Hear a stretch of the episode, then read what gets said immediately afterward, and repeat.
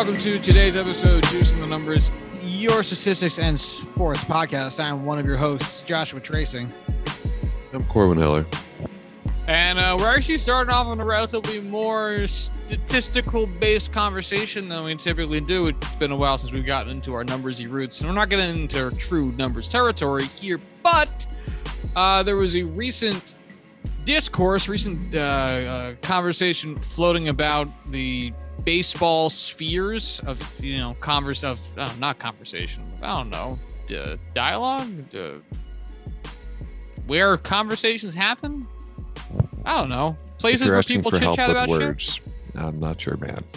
Uh, yeah, I know you're not. Um, oh well, but yeah. So apparently, Robert Manfred, our our guy, has been floating the idea or going even so far as to be proposing the idea to um, owners about abandoning the current pieces of or the current practice of arbitration as we know it today in MLB, which is part of the rookie contract deal. Basically, after um, two years, three years of team control, you then get to go to arbitration to argue why you should get a higher salary. Uh, and they are taken as one year salaries from there. After then a six year period, you can officially enter actual free agency where you can test the market or, you know, stay with your team, sign on another long term deal, whatever. So right now, Carlos Correa is going to be a free agent for the first time in his career following a series of arbitrations. Um, well, actually, I don't think he's had a true arbitration. Um, but regardless, MLB is talking about scrapping that idea or that practice in its entirety and instead going with a model in which they would use war, wins above replacement, as the means of determining salary for arbitration eligible players. So the the term of your arb years would remain intact essentially, still those 6 years which is large. Um, but instead of doing it where you I guess go and argue, they would uh, replace that whole process of actually sitting down with an arbiter in which the team and the player both argue their ends of things and replace that with a formula that just tells them what everyone's worth. So, uh, Corbin, as per usual, I'll turn this over to you to start.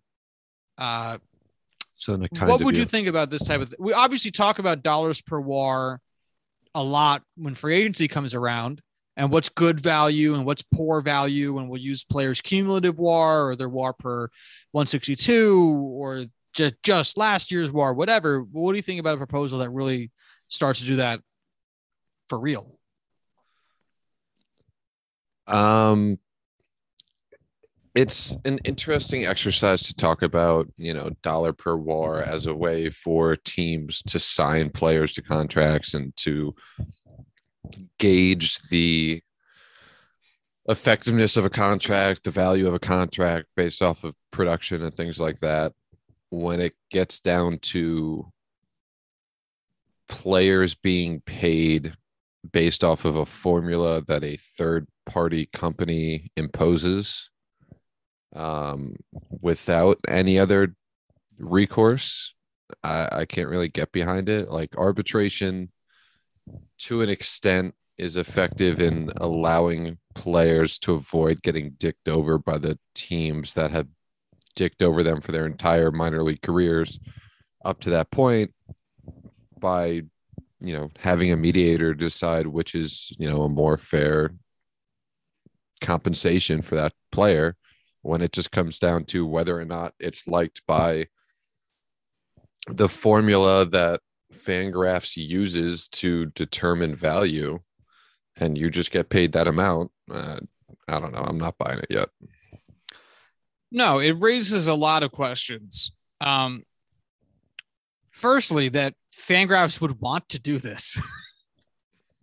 um, which might not seem like a, an obvious starting point, but let's start there. Fangraphs is, as the title suggests, for fans of baseball. Uh, they are not employed by MLB. And unless they signed a deal with, I'm sure, a lot of terms, which they're not going to be.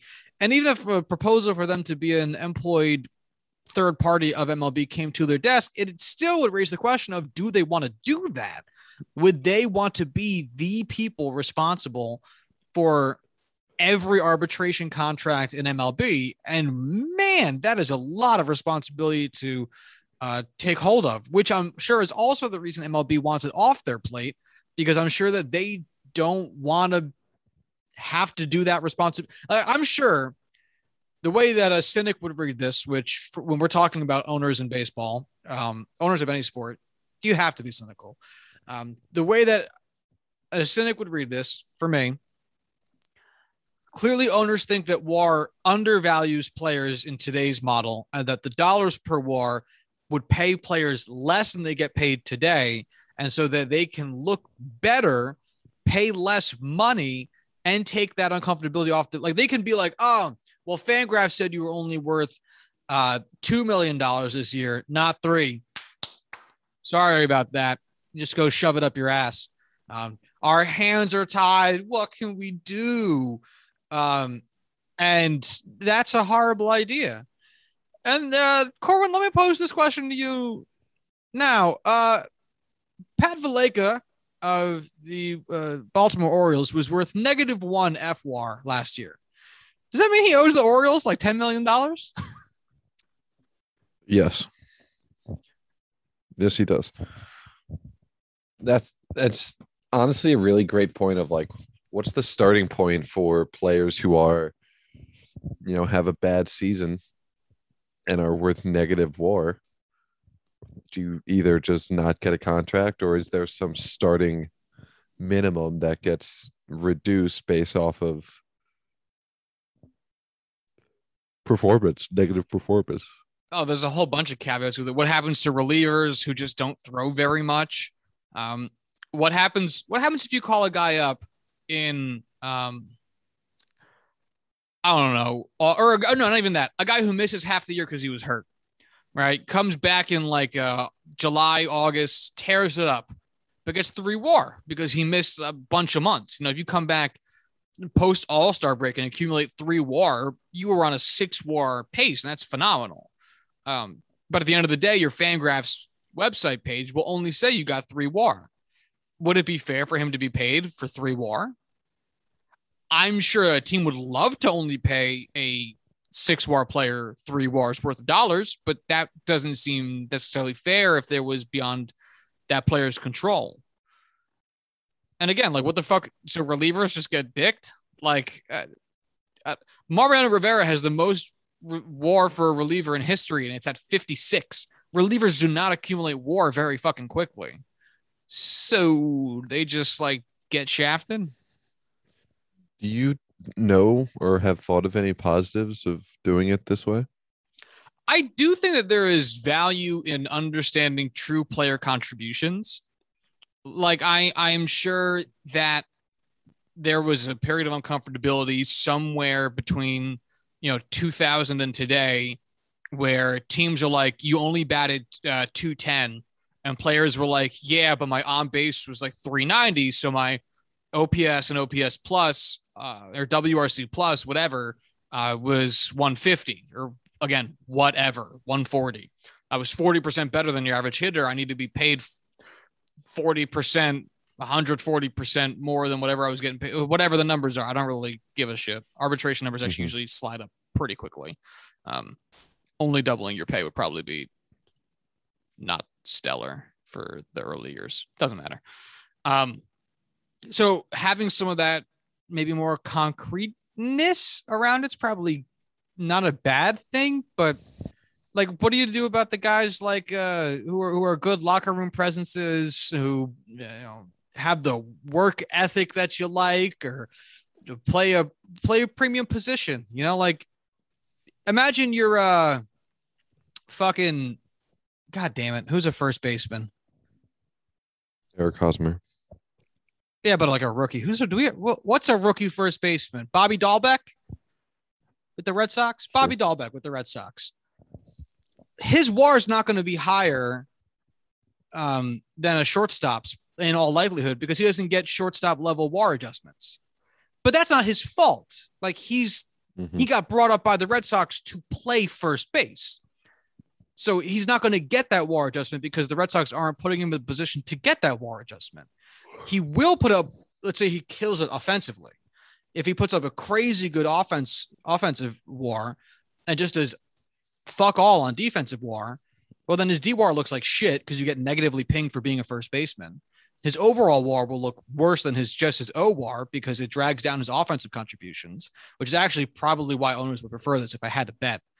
Um, and there's it's like that. That's not his fault. It, like he's not a shortstop. You did not draft him to be a shortstop. You did not sign him to be a shortstop.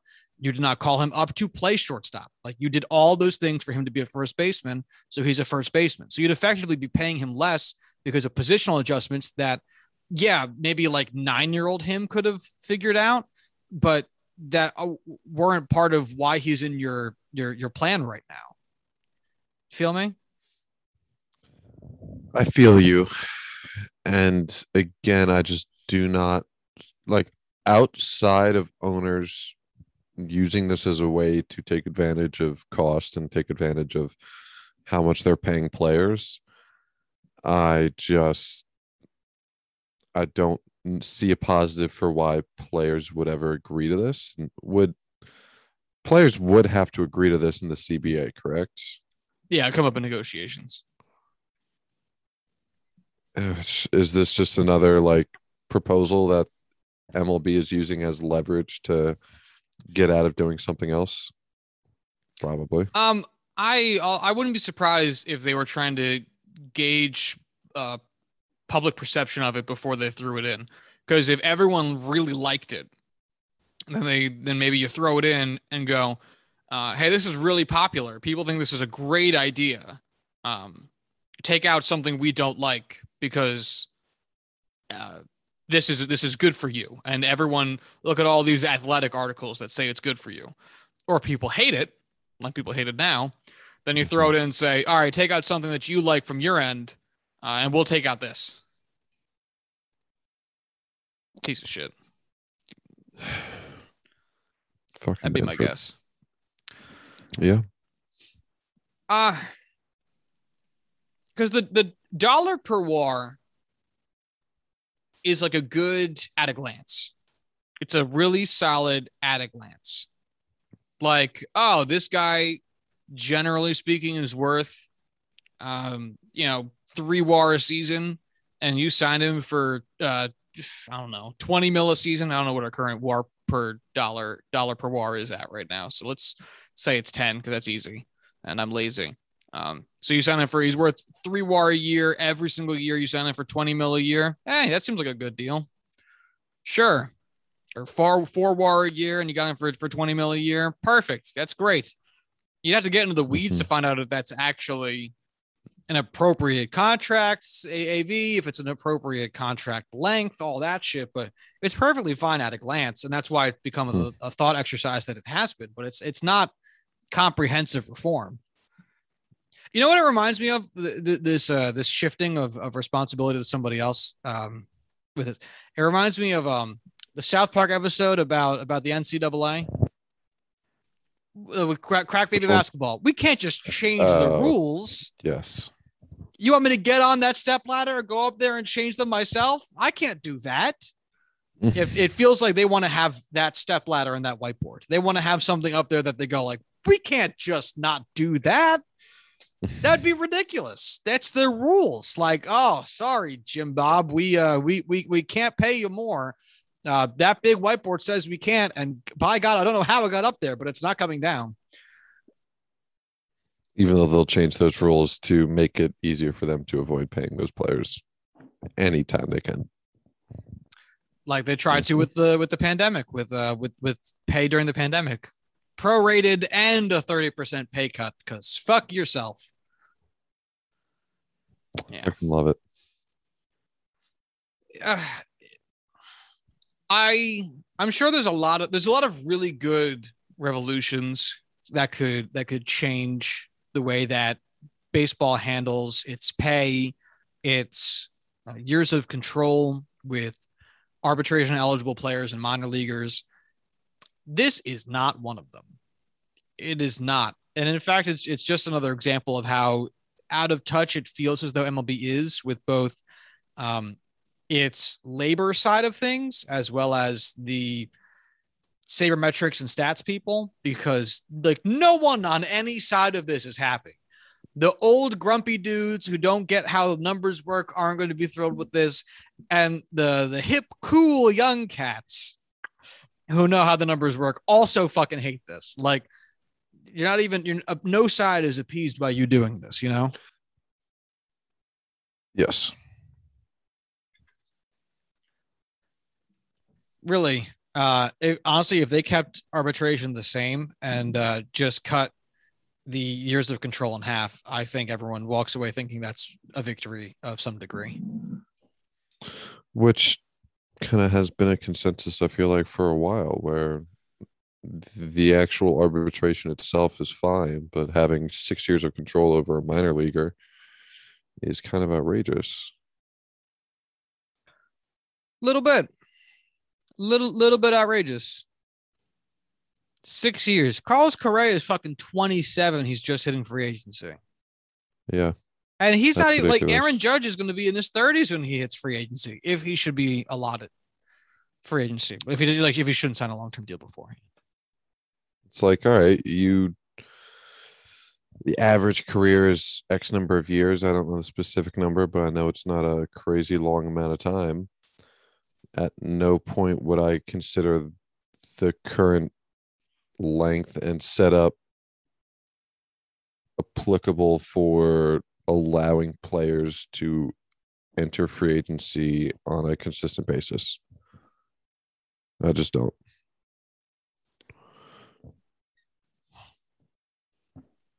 Yeah. Uh Mm-hmm. i had a fucking thought. God damn it. Sorry. That's yeah No, whatever. no i forgot what it was. Oh,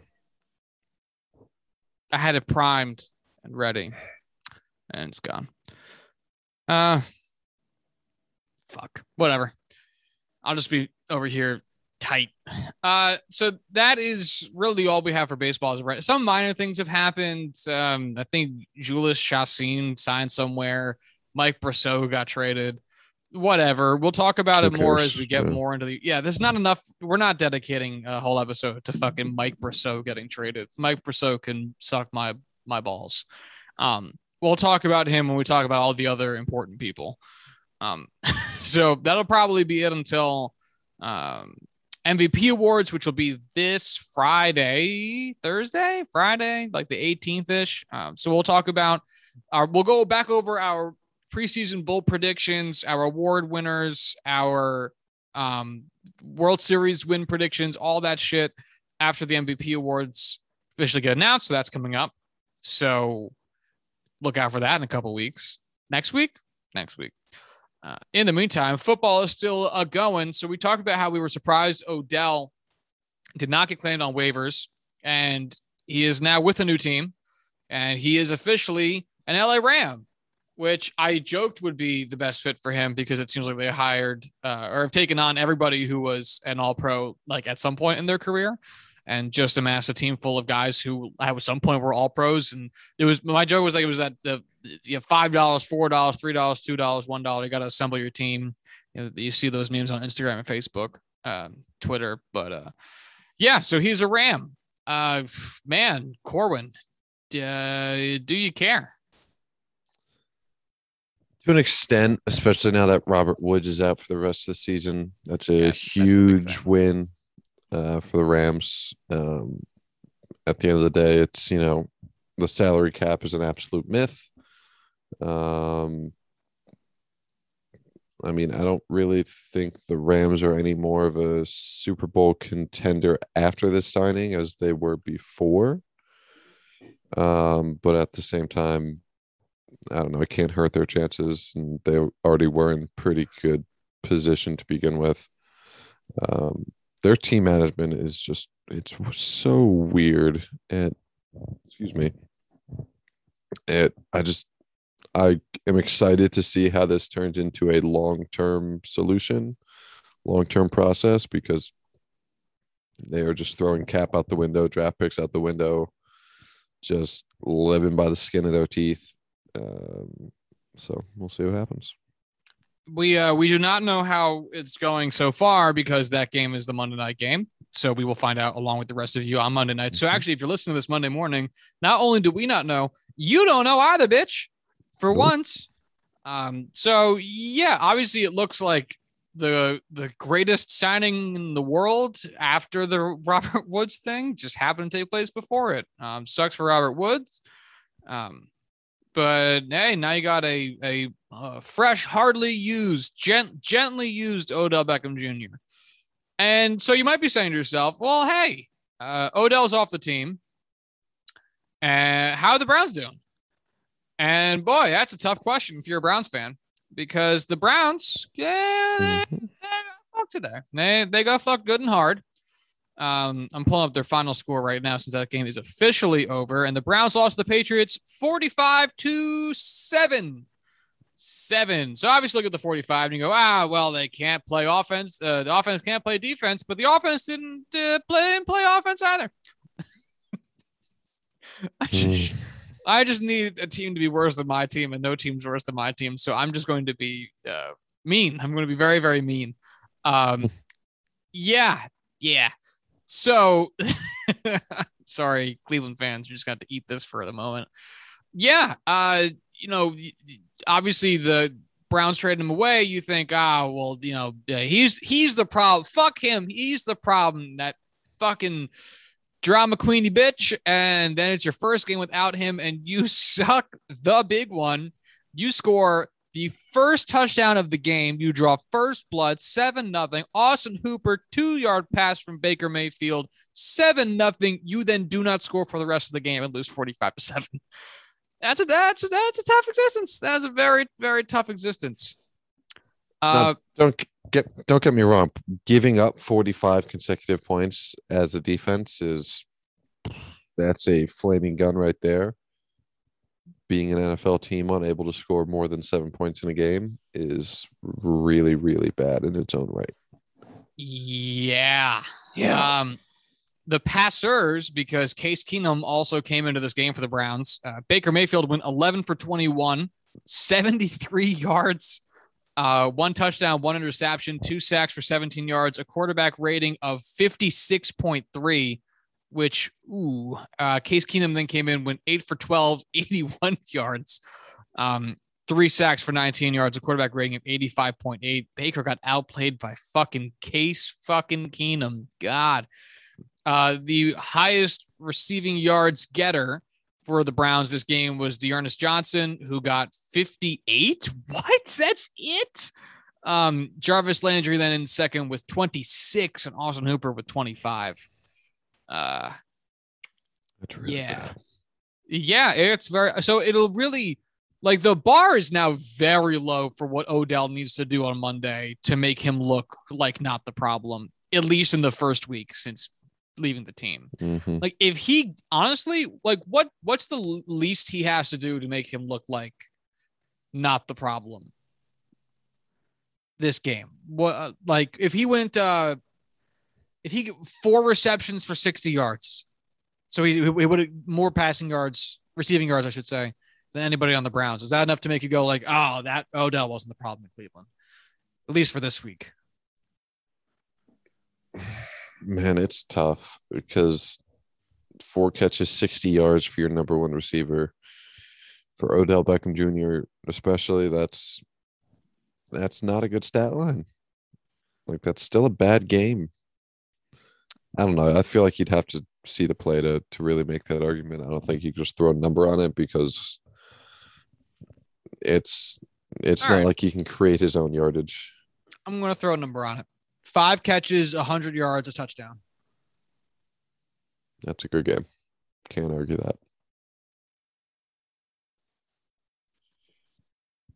That'd be very cool. Uh, I gotta say, it, Mm. it it's you gotta feel good for Odell. Where the week after he got cut, everybody and their mother was talking cash shit about how you were the problem, and then your team, old team, gets crapped on, uh, and then your new team goes on and wins their game, where you played a central part in, you know, getting that win. Obviously, that part yet to happen, but it would pretty, if you were Odell, you'd probably be pretty, feeling pretty fucking good if that actually came came about. So Mhm. something to keep an eye on.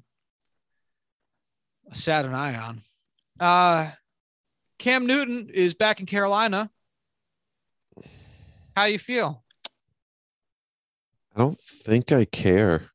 I think Cam Newton is washed, to say the least. I think that Carolina has proven that they're not going to be a contender until they get a, a serious quarterback answer. And I don't think Cam Newton's it. I, I don't think anything we've seen in New England or, or any of his, you know, recent seasons has shown that he's still got enough in the tank to kind of lead this team.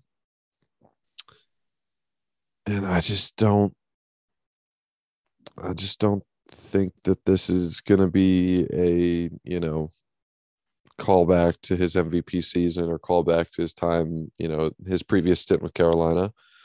Uh, I think it's going to be a hey, he used to wear that same uniform. Hey, he's got the same locker he did. Hey, he's back in the building. But I think the play on the field is going to be disappointing. Uh, well, so far the play on the field is phenomenal, as the uh, Panthers are currently taking it to the Cardinals, thirty-one to three. Uh, Kyler Murray and DeAndre Hopkins, I saw were out. Um, And doesn't, 31 that doesn't mean points they is don't 31 score. points. That's what I'm saying. Thirty-one points. What's his stat line? I'm pulling it up as we speak. Uh, Cam Newton. Oh, he only he did not play much of this game. Uh, he went three for four, eight yards, a touchdown, and then I guess came out of the game. I actually don't know. So PJ Walker's having a hell of a game. Uh, as actually no, he's not. He's 20 for 26, so completion percent through the roof. 157 yards, which averages out to only six yards per attempt. Uh, no touchdowns, one interception. So really, the ground game's doing all the work here. Um, yeah, Ch- Ch- Chuba Hubbard. I always say his name. Chuba Hubbard. I never get his name right. Chuba. Chuba Hubbard, 23 yards and a touchdown. Cam Newton has a rushing touchdown, six yards and a touchdown. McCaffrey, 95 yards a touchdown. Uh, Robbie Anderson, the receiving touchdown. So, yeah, Cam must have gotten hurt. Which is a damn shame. Still 14 points, 14, 14 points on the board in uh, four passing attempts and two rushing attempts is comically efficient. I just, I don't know, man. I just, I've not been in the NFL mindset all year, and it's just hard getting, like, even Cam Newton coming back to the Panthers. It's like I just, I, I can't find that excitement. I'm not sure I'm excited. I think it's an interesting study to see because when you see a team performing so poorly with such obvious poor like QB play, and you wonder, you know, is the team bad or is this one guy so fucking bad that the team spirals because of it? Because you know, there's all always the talk of like, well, if your offense can't stay on the field and your defense is constantly out there, they're going to give up points because one, there's just more opportunity for the opposing offense to get points, and then two, your defense is going to get fucking tired. Like one unit's not supposed to be on the field for 40 minutes. That's just not how the game's supposed to work. They're going to No, kill You themselves. can't. Yeah. So if your offense is bad because your quarterback sucks, it makes your defense worse. And you know, it, sometimes when you see teams kind of spiral, like it feels like the Panthers have been spiraling. You wonder if you could just swap out this quarterback with an average guy. Could they do it? And Mhm. I think that would be the interesting part of seeing Cam Newton come back because I'm not sure. I don't know where he stands anymore in like the ranking of is he average, above average, slightly below average. Like I don't I don't know, but I'd be hard pressed to say he's he could possibly be worse than what Darnold had been doing the past few weeks, which would be enough to judge the team on. I think. And plus, if he ends up retiring, that's a very sentimental way to go out. So good for you. Uh, if he's hurt right now, uh, that sucks. Um, but hey, shout outs to you, PJ Walker, I guess. Uh, Hey, PJ Yeah. Walker came from the AAF, I think. So Good on him for Australian American Football. some aspect, some some name for himself. Um. Uh. Yeah. So let's talk about other quarterback situations that suck. Uh. The the Jets. Oh, sorry, I'm sighing so much. The, the Jets. Oh God, I. Dude, that I. Oh, that game was exhausting. I wanted to die. Uh, the Jets lost to the, to the, Bills. Uh, of course, of course they did. 17 to 45. And it hurt in my bones. It hurt in my nerve endings. It hurt in my heart where I feel my emotions. Um, and it also hurt because so Mike White, Mike fucking White, he comes out here against the Bengals, has the game of his fucking existence, and everyone is so quick to just get on the knees and start, you know, slurping that dong. Then it's time for Indianapolis. Comes out, has a, a pretty good couple series, gets hurt, and is out of the game. So the mystery of Mike fucking White continues a little bit because he, he didn't show that he he sucked a hot ass. And as a Jets fan, I mentioned uh fucking Nick Eric Falk, Nick Elk Falk, Eric Falk, Eli Falk, somebody who the guy who filled in for Darnold No when he, yeah, when, when he got uh, mono, he came in in the uh, week one, the first week Sam Darnold was out. He came out there had an 80% completion percent, and I think the Jets, if they didn't win the game, they almost won the game.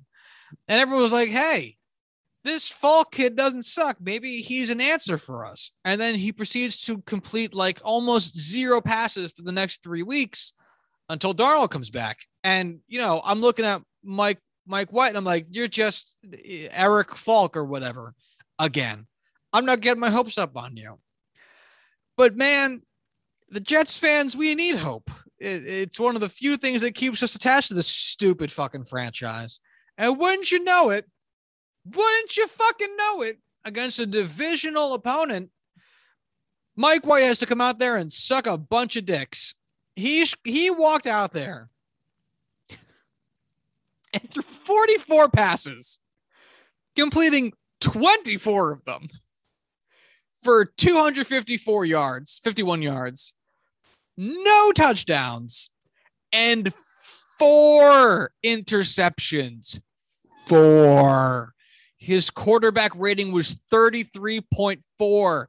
You get a 36 quarterback rating for throwing the ball in the dirt on every snap.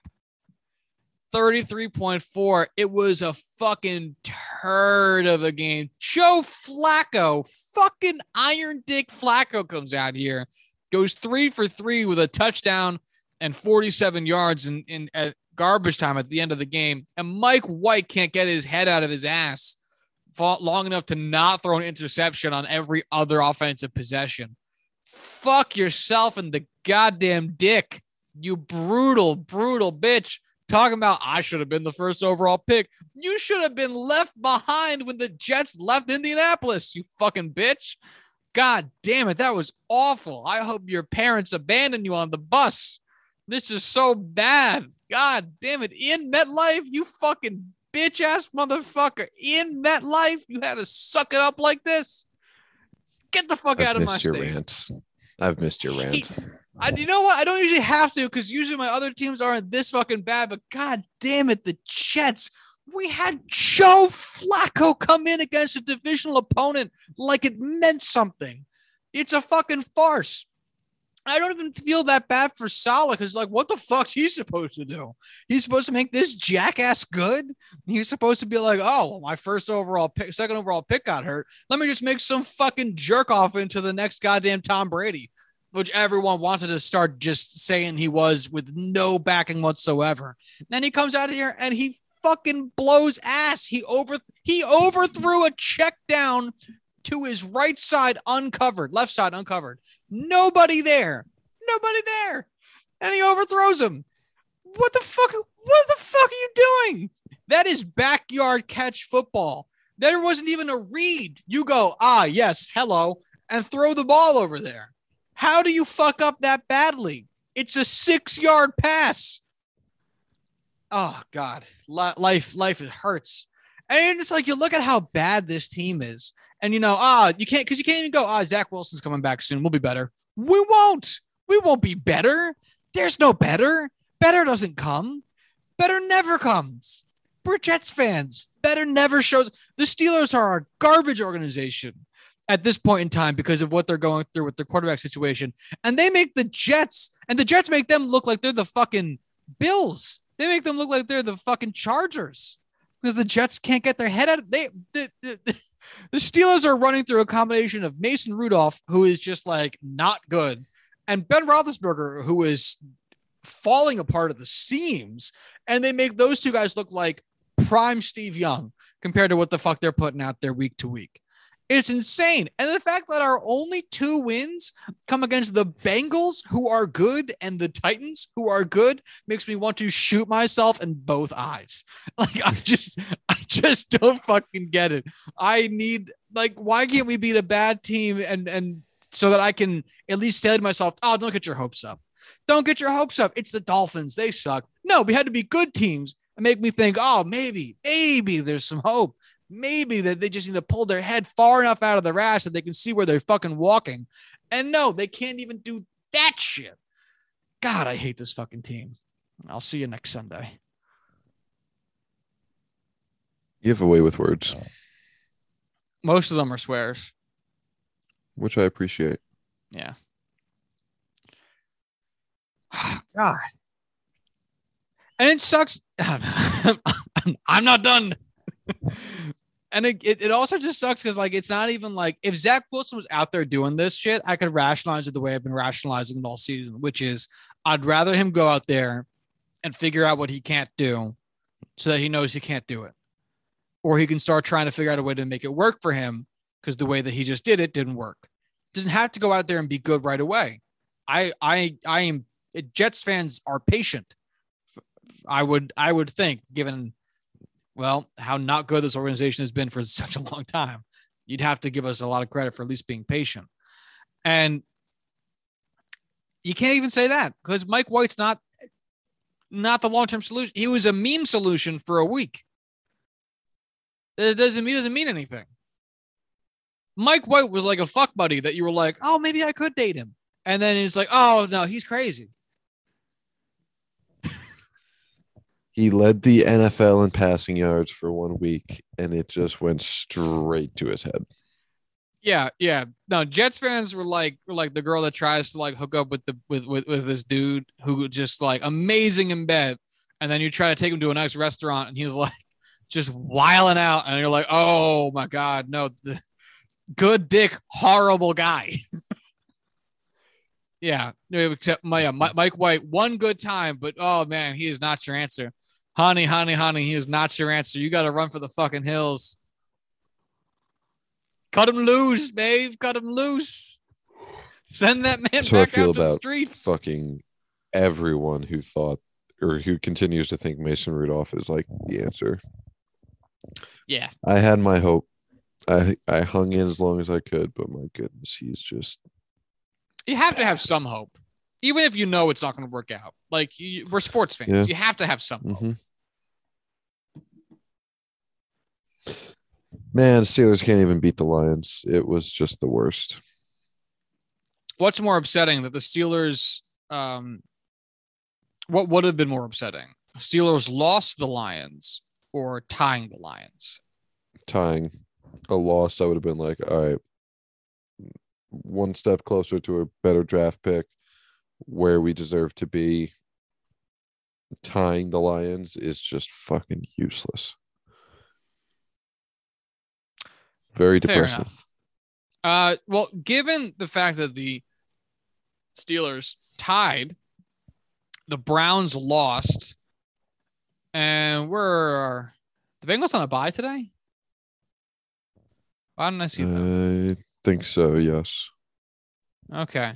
Yeah. So since Baltimore lost, the Browns lost, and the Bengals are on bye, the Steelers, I think, are still in a playoff spot. yeah. How does that make you feel? So stupid. It won't hold. It won't. Yeah. There's so right no now, the playoff picture is Buffalo maintains their half game lead over the Patriots in the AFC East, and I'm shocked the Patriots are hanging in there too, for being honest. Um, Mhm. Baltimore is still on top of the AFC North uh, with Pittsburgh. Uh, I, it's going to be one of those weird things. I, I guess it'll be a game and a half back because the tie. Um, then Tennessee is seven and two with no one else in the AFC South currently in a playoff position. And then in the West, the Chargers are on top of that division um, with literally tied with them, um, the Raiders. And as it stands right now, again, the Chargers uh, are playing currently against the Vikings and they're losing. And the Raiders play the night game. So we're not going to get any results on that necessarily off the bat, but it shouldn't affect the Steelers' position of being in a wild card spot, which again is funky. And I don't want to be in one. Uh, almost halfway through the year, and some there's some interesting interesting guys here. How about the fact that the NFC sucks so hard that Atlanta is in a playoff spot at four and four?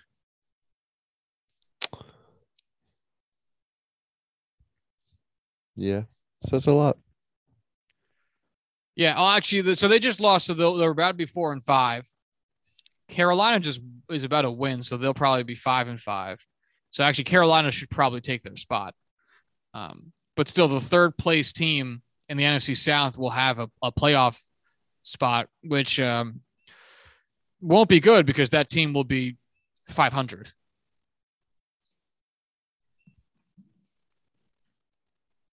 Hmm. Yeah, that's nuts. What week is it? Week ten- Eight, nine? nine, ten, nine, I don't know. Don't know. nine. It's getting too late in the season for that kind of shit. I guess we'll see. It's been a weird year. It's been a very weird, you know, like with the Jets beating good teams. It's been a very no. It's week ten. What the fuck? Yeah, it is week ten. We're over halfway through the season. It feels like it just fucking started. Yeah. Yeah, it I know. Uh, I really, I, I gotta say, I don't have anything else. I, I watched my Jets lose a very disappointing game, and uh, I didn't engage with sports at all outside of that today. And uh, I think really the only other thing outside of the world of the NFL that, that has been going on was the F war thing. So I really don't have anything else. Do you have anything else? not not at all. All right, let's not force it then. We'll end near a Josh rant, which those are always for make for make for Yeah. good content. Um, all right, well, if you want to follow the show on Twitter, you can do so at Juicing Pod. If you want to follow Corbin on so sorry. If you want to follow Corbin on Twitter, you can do so at Corbin Heller. If you'd like to follow myself on Twitter, you can do so at Joshua D. Tracy. If you'd like to send emails to the show, you can do so at juicingthenumbers at gmail.com. And until Thursday, y'all have a good one. 嗯